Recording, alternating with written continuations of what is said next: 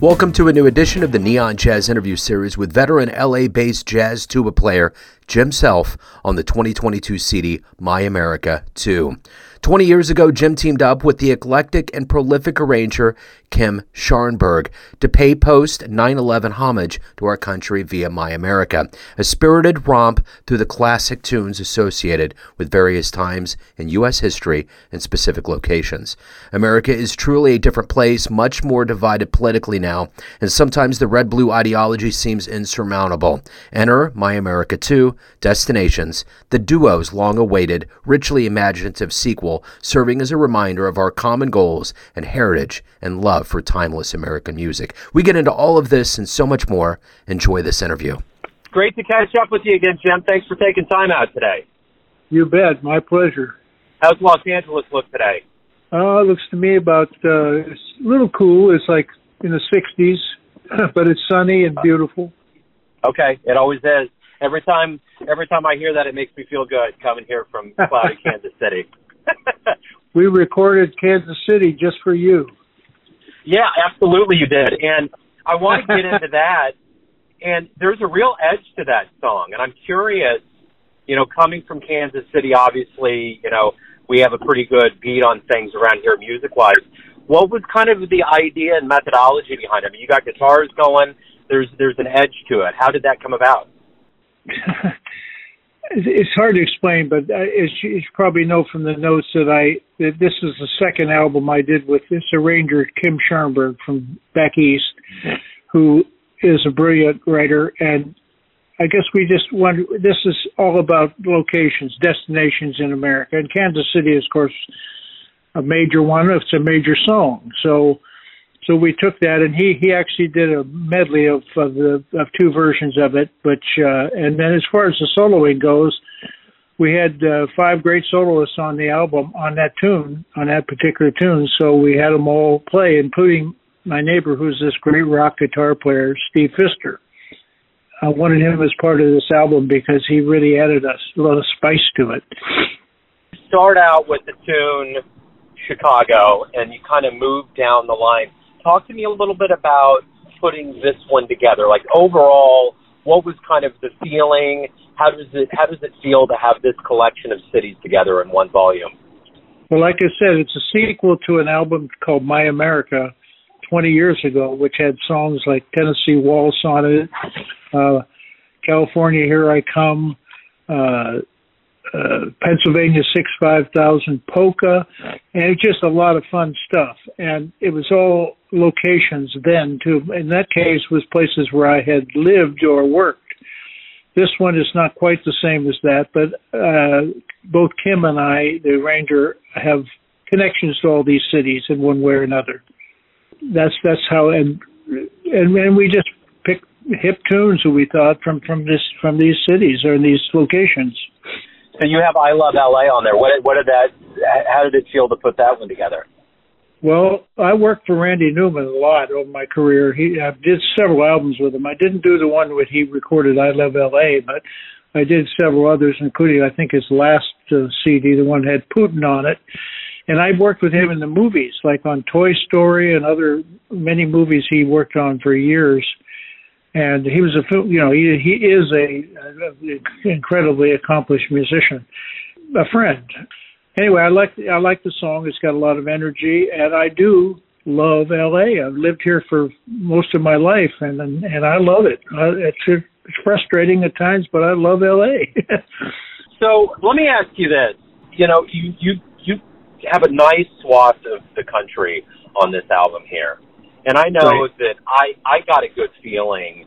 I felt because I've been to a lot of these places. I felt kind of the vibe of that place.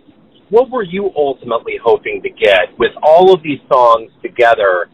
Were, was that kind of a goal to capture the essence of each of those cities in each song? Not specifically, no. I mean, if it did, it's it's it's it's, it's a, it's a good happenstance. But no, we just chose the songs. We know they were great songs. They were all hit songs in their own time. Some of them were back in the 20s or 30s even, but but uh, they were hits, and uh, and everybody knows them except for the very last song which I wrote called the San Luis Obispo Blues, slow blues. and that's the location. I, I like to write at least one thing on every album I do, and uh, so that was my contribution to this one. And San Luis Obispo is a place my wife and I have a uh, uh, kind of a vacation home, a condo, and uh, and it's uh, it's just a cool little place. So I wrote a funk tune for it. but it would it, I don't know whether any of them are descriptive of the cities particularly, unless that the original composer thought they were. What are you ultimately hoping the listener gets from this album? I know every single project is different, but at the end of the day, when someone puts this on and lets it go through, what are you hoping they get? Well, I hope they get a very positive feeling about our country. Uh, we've been through a lot with the pandemic and with politics and so many other things in in recent years. There's a lot of people need relief. This is a, this is an album of songs that everyone knows. This is not an album for the jazz aficionado necessarily, but it's uh, but it's got plenty of jazz playing on it, jazz solos, and uh, so it's still a jazz album, I think but it's uh I just I just hope it helps. Maybe, maybe I'm being a little high minded, but I just hope it helps people heal a little bit and uh, think think of the positive things of our country, which are are, are enormous, and all these songs uh, display that in a way.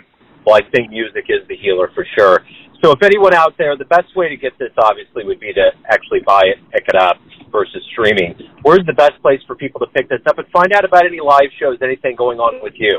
There's no live shows at the moment, uh, and this particular group of musicians it would be very hard to pull together because each tune was a different group of players in a way. But uh, John Chiodini, who's on this album, is my last three albums with him. Then you and I had talked with with him. Uh, we will we'll be playing occasionally around town, but that's that's that's the most I can pull together. I can't afford to to, to book a, a band of this size, and uh, it's available right now only on my website www.jimself.com. But January 6th, it's going to be available everywhere, streaming, all the sites. It's going to be available as a physical CD and as a uh, as a uh, streaming, and uh, that's sort of the market these days. And unfortunately, it's not good for musicians, but it's what it is. It's it's what we're uh, where we are, you know. I really appreciate you taking time to talk about the album. I'm looking forward to profiling Kansas City and having your thoughts on it on the show. So thanks again for taking a minute out, and good luck with uh, the holiday season in 2023. You too, man, and uh, bravo to Kansas City. It's a cool town. Oh, yeah, so is LA. Thank you, sir. Thanks for listening and tuning in to another Neon Jazz interview, where we give you a bit of insight into the finest players and minds in Los Angeles, Kansas City, and spots all over the world, giving fans all that jazz. You want to hear more interviews, go to Famous Interviews with Joe Dimino on iTunes or Spotify. Visit Neon Jazz at YouTube.com. And for everything Neon Jazz, go to the neonjazz.blogspot.com. Until next time, enjoy the jazz, my friends.